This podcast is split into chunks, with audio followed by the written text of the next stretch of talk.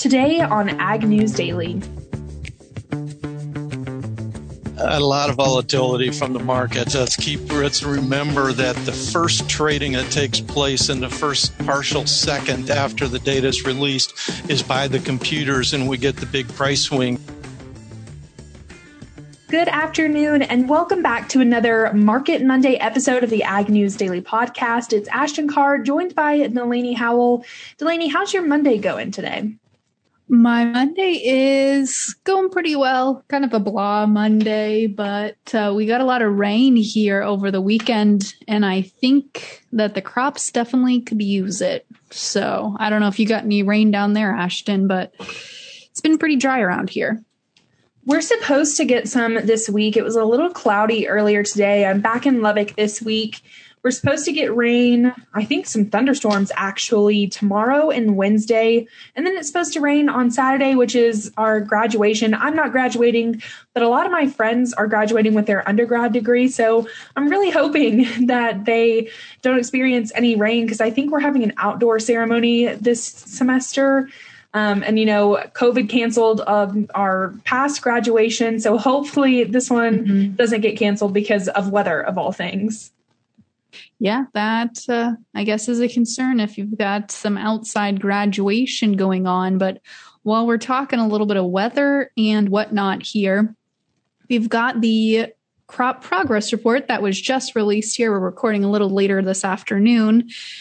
That was released here just a few minutes before we started recording today, and we continued to see things push ahead as far as plantings go for the week ending May 2nd. For the 18 states surveyed, we saw 67% now complete as of May 9th.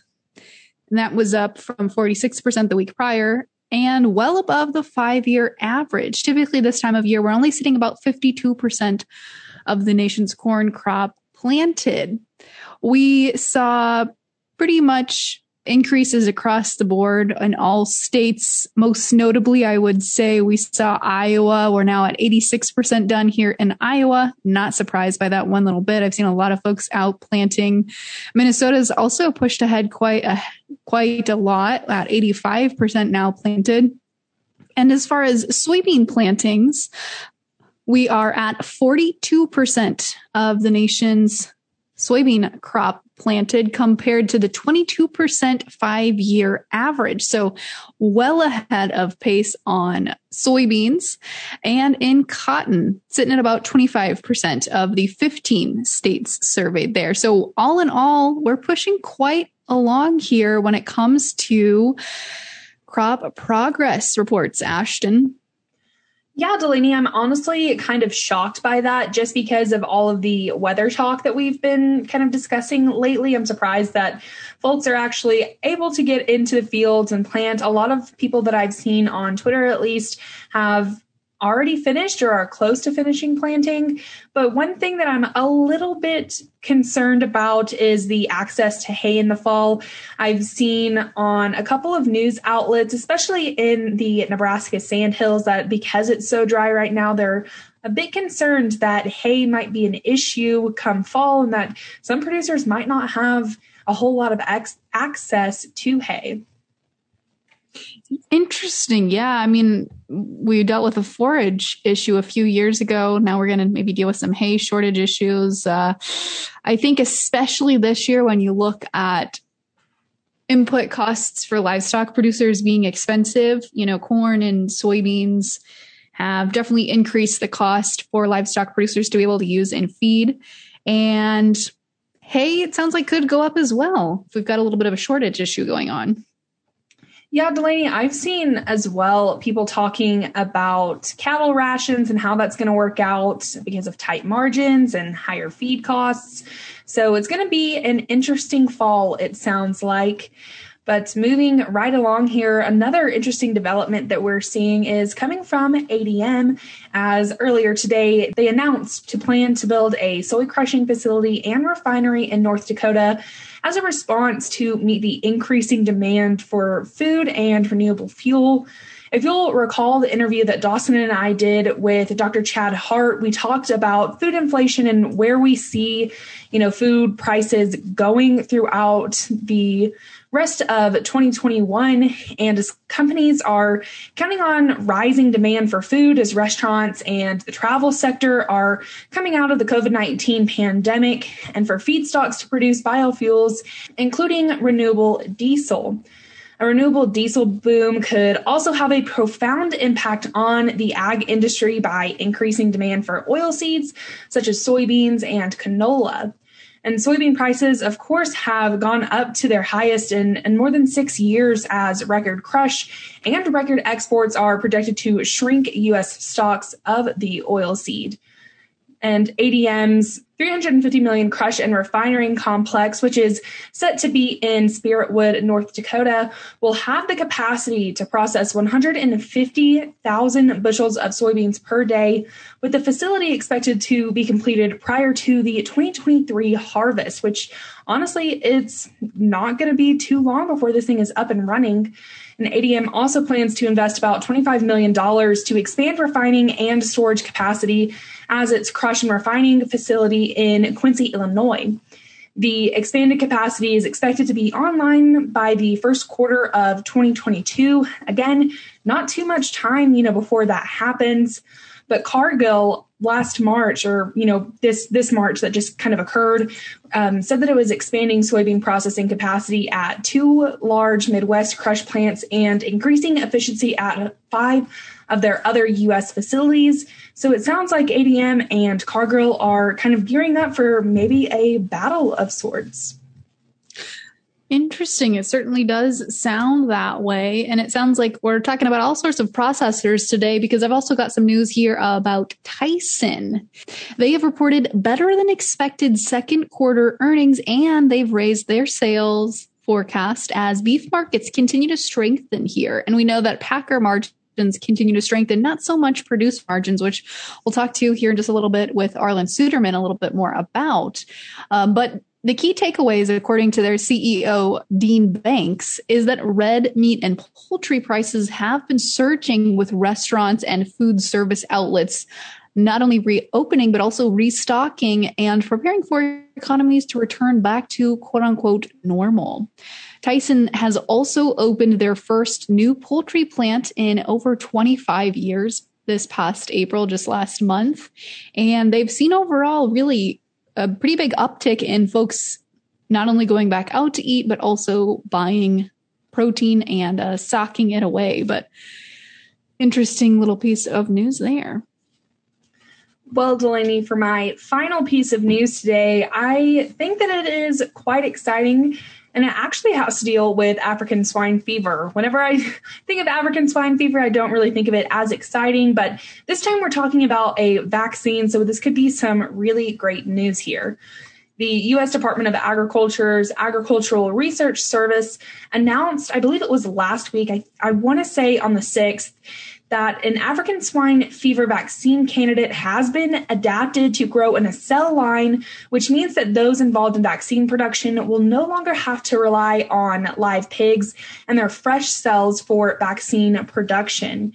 Now, from my understanding, I'm not super science based or, you know, have a lot of knowledge on that, but from my understanding, people who are developing the vaccine, these doctors and researchers would use freshly isolated swine cells to produce vaccine candidates.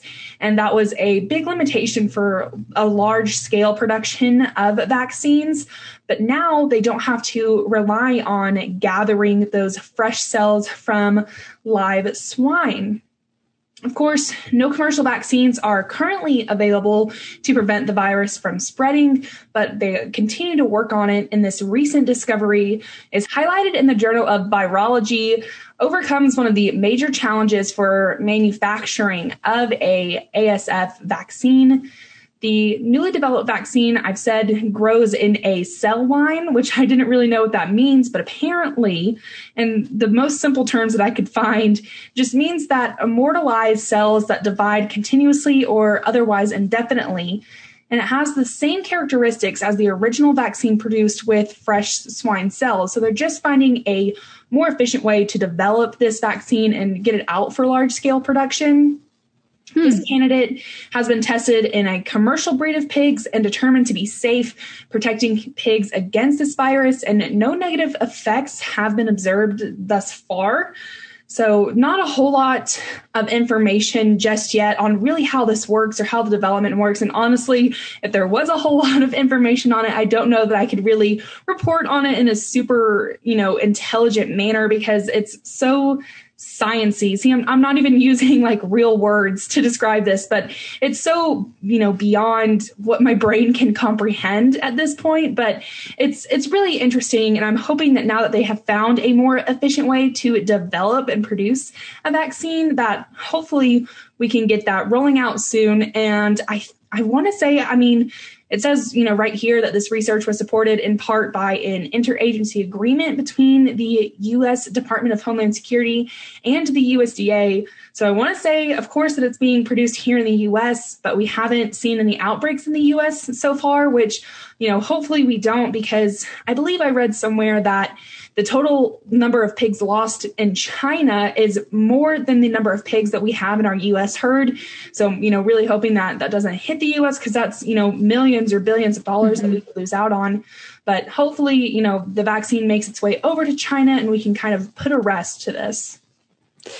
Yeah. And while we're talking about that, I've got just two other quick pieces of news and they kind of all go together here and go into what you were saying Ashton. But, uh, you know, as they're trying to rebuild, the Chinese government has now released a statement that they're going to stockpile domestic soybeans for their state reserves this year for both corn and soybeans. And they're also saying that a large portion of their production is going to be transitioned from soybean acres this year into actually corn acres this year. Found that kind of interesting. But on the other hand, we're also watching to see if China is, you know, ramping up their purchases, so to speak.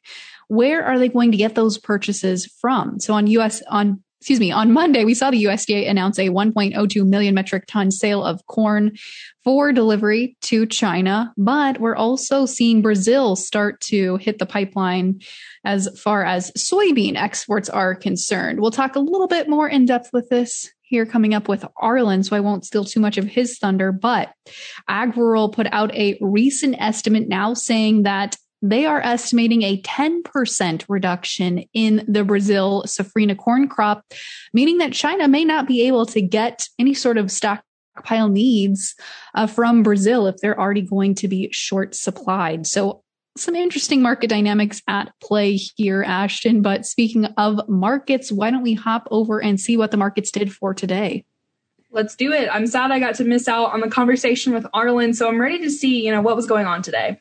Well, today wasn't a super exciting day if you are a grains farmer, if you're an end user or a livestock farmer grain markets today were certainly looking a lot healthier for your balance sheet. But we saw quite a bit of sell off today with news of rains over the weekend, you know, relieving some of those short term fears about weather for the U.S. crop. The May corn contract sold off 24 and three quarter cents to end at 748. The Dees down 27 and a quarter cent to close at 609 and a quarter. In soybeans, the July contract down two and a quarter cent to close at 1587 and a half. The November down 19 and a quarter to close at 1414 and a quarter. Chicago wheat definitely lower today as the July contract down 31 and a quarter cent to close at 730 and a half. The Dees down 30 and a half cents to close at 734 and three quarters. And as you can imagine, Live cattle rallied around this news at some cheaper feed costs today with the June live cattle contract up 220 to end at 118, 22 and a half. The August up $1.50 to close at 120.35. Feeder cattle, big moves today as the August contract up the limit to close at 148.70. September up $4 to close at 150.07 and a half. And lean hogs had a little bit of weakness today as the June contract shed three quarters to end at 112.10. The July down 85 to close at 112.70. And wrapping up our markets with the class three dairy milk futures. The June contract down a nickel today to close at 1884. The July up a penny to close at 1920. Without further ado, let's kick it over to my conversation with Arlan Suderman.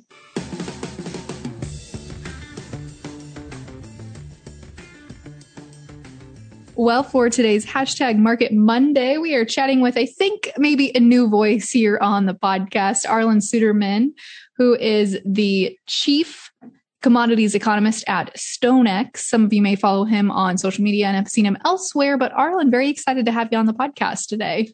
It's great to be here. And uh, yeah, StoneX is new to some people. We used to be FC Stone and then INTL FC Stone. You had to go through a spelling bee to say our name.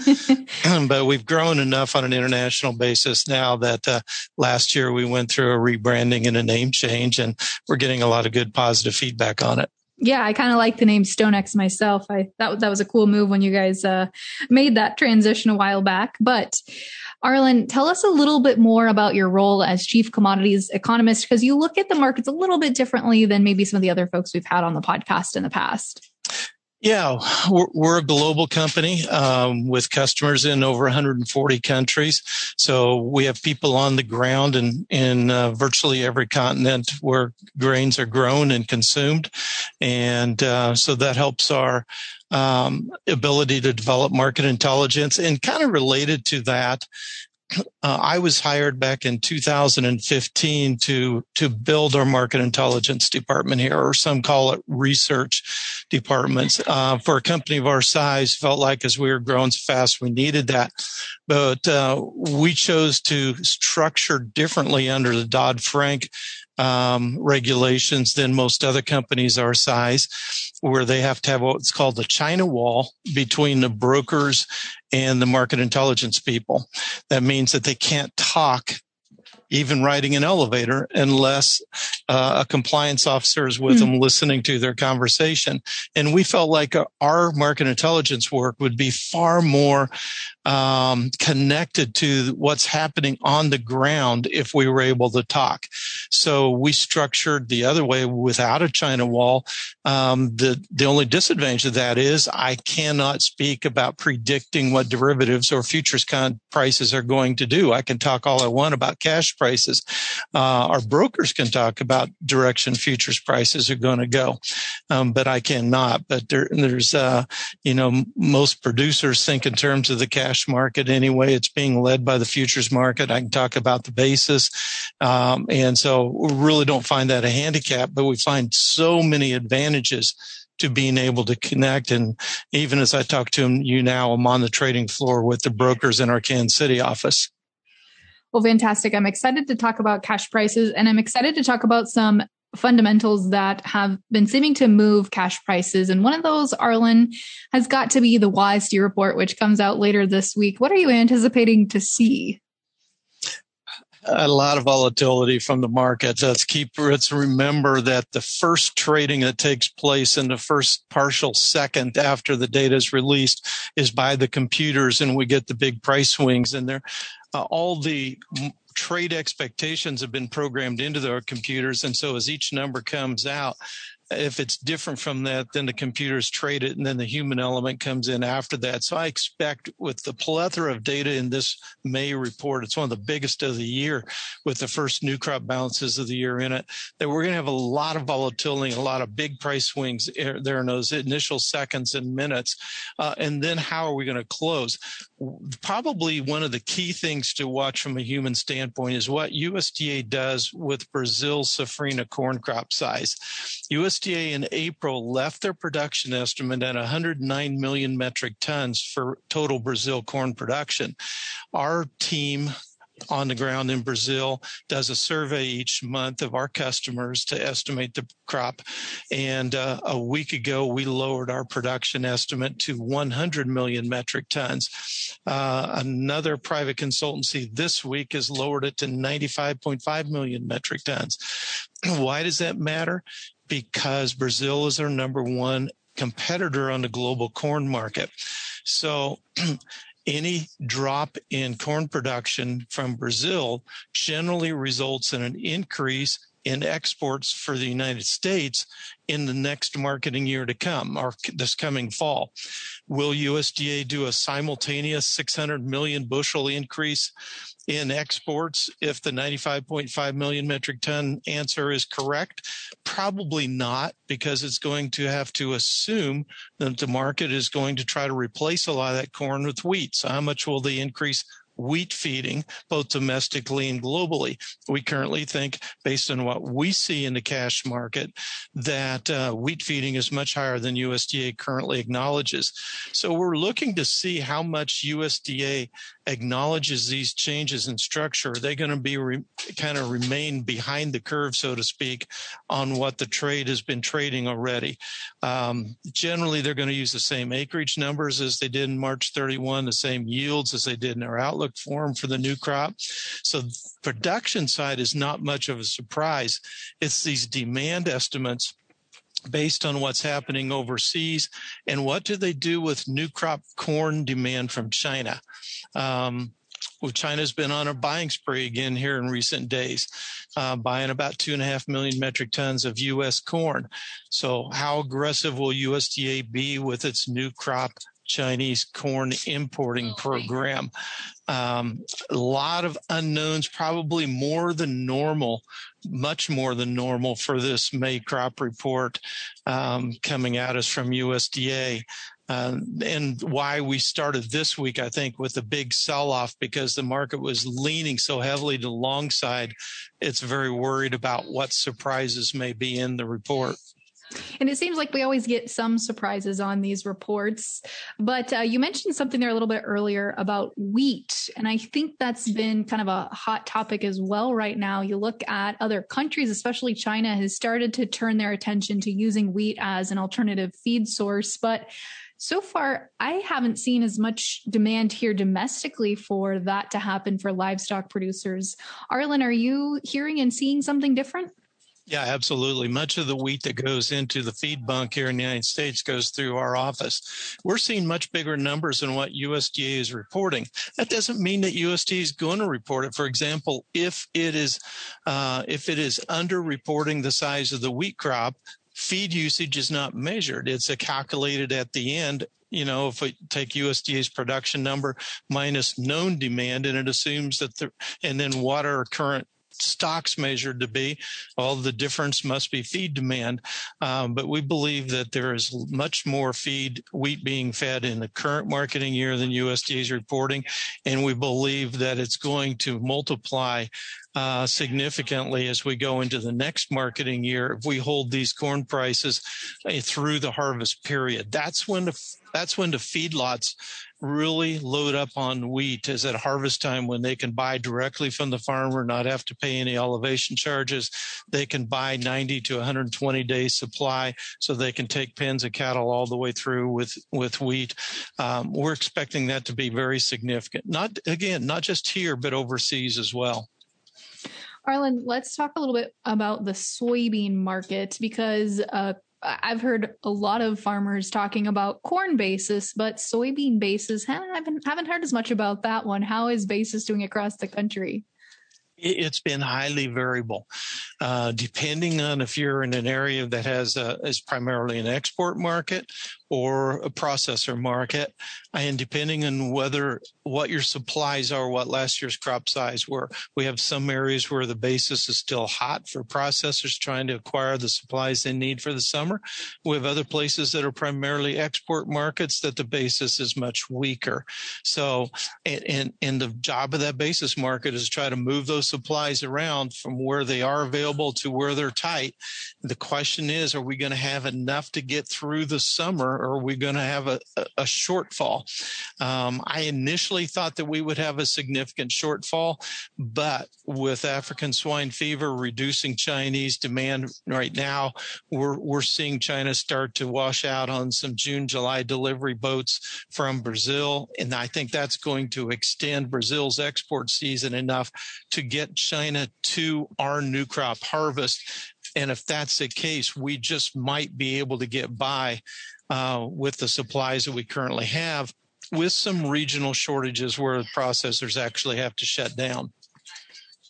Arlan, and I know it seems like you'd be a great person to talk about this since you guys do have intelligence down in South America. But after harvest time this past spring, uh, winter timeframe, you know, we didn't really ever hear conclusive numbers about how Brazil's soybean crop did because they were experiencing some weather delays, some drought at that time.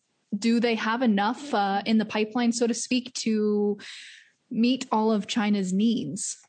Yeah, this is this is where our surveys have been very good down there of our customers. Um, there was a lot of thinking because of how dry it was relative to normal down there that they were going to end up with a very short soybean crop. And uh, all along, our customers kept telling us, "Nope, the crop is there. The crop is there." And uh, our current estimate is uh, 135.7 million metric tons of soybeans. Um, so a good crop, a record crop, that should take China to our harvest.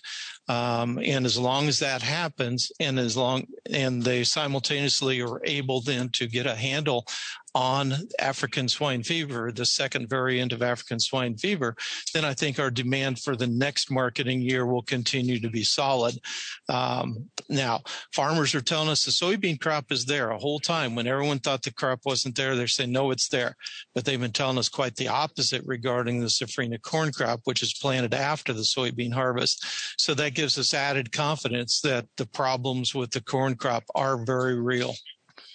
Yeah, and I think we've seen that played out quite a bit in uh, in futures and cash markets here. But on the soybean side of things, you know, we keep talking about tightening supplies not only domestically but also globally. With the safrinha corn crop, especially with your market intelligence, it sounds like that is going to see a reduction. On the soybean side of things, though, is there enough of a concern with U.S potential reduction this year, you know, if we have a crazy weather year, is there enough of a concern to see soybeans supported at these price levels for, you know, the long term future? Do you think that after this summer we start to see that we didn't have weather issues or perhaps supplies aren't as tight as we originally thought? South America put out a pretty good crop last year and maybe prices fall out of bed. What what yeah. scenario do you see most likely, I guess? Yeah, it's going to be tied closely to two factors. And uh, one is going to be is China able to get control of the second variant of African swine fever here over the summer? Our, our, bias right now is that it will be able to do so this time around because it is more commercialized um, and it knows what it's dealing with. Uh, the other factor is what is the size of the U.S. crop going to be? Initially, for the May and June production estimates or WASDE reports, we anticipate USDA will use its March 31 acreage numbers and its February trend yield estimates from the Outlook Forum. And if that's the case, it would give us a 4.4 billion bushel soybean crop. That is not enough to meet anticipated demand. That would leave, that would require some rationing of demand through the the next marketing year as well. Our expectation is that we will see those acreage numbers increase closer to 90 million for the June 30th acreage report. And if that's the case, then we should be able to get through the next year without the, scope of rationing, but with very little margin for error. We're still going to have to not have any weather problems in the South American growing season in the next year coming up up, um, and and no weather problems with the U.S. this summer as well. To really get out of this, assuming that demand in China holds up uh, as we think it will, we're going to have to have a bumper crop on one side of the equator or another, and that does include some expansion of acreage as well on both sides of the equator. Arlan, uh, really quickly here, your thoughts on the live and feeder cattle market. Well, feeder cattle certainly liked the lower feed prices to start off the week. That's giving a little bit of bump into in demand for the feeder cattle. But the biggest problem that the cattle complex has right now is a lack of processing capacity. Uh, we're seeing good d- demand and very impressive demand for the beef product market, but we cannot move enough cattle through the facilities in order to meet that demand. In fact, if we look at last week's slaughter numbers, it was down about 20,000 100,000 head from where we need to be. Uh, we seem to be limited at about 120,000 head per day going through the plants. The only way to get the numbers higher is to increase weekend numbers, and it's been tough trying to get labor to do that. Labor doesn't like to work weekends. I guess a lot of us don't. Um, and uh, so it's becoming very difficult. So therefore, we have too many cattle wanting to get slaughtered, um, basis the capacity that we have, even though the demand for product is there. So if the processing plants are not able to find a way to increase their capacity, then the job of the market is going to be to decrease the supply. And that means keeping these margins in the red, which right now they're about $100 in the red per head, uh, long enough in order to get some feedlots to shut down, to close some pens and reduce the supply of cattle. Fantastic. Well, Arlan, if folks want to follow along with you on social media, I know you're a pretty active Twitter guy, or they just want to chat markets, read what you're saying, putting out there, how can they connect with you? On our website at stonex.com or on Twitter, my handle is Arlan, A R L A N F F 101. Fantastic. Well, Arlan, thanks so much for joining today. Certainly appreciate it. Thank you, Delaney.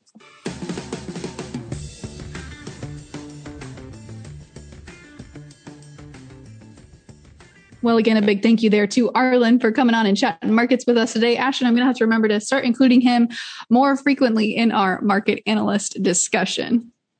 Like I said, I'm sad I got to miss out on that, but I'm looking forward to having some more great conversations this week on the Ag News Daily podcast, which folks can listen to at agnewsdaily.com or wherever they get their podcast. Hopefully, they give us a good thumbs up there. But, folks, while you're at it, after you give us that good thumbs up, hit that follow button on Facebook, Twitter, and Instagram at Ag News Daily. With that, Delaney, should we let the people go? Let's let them go.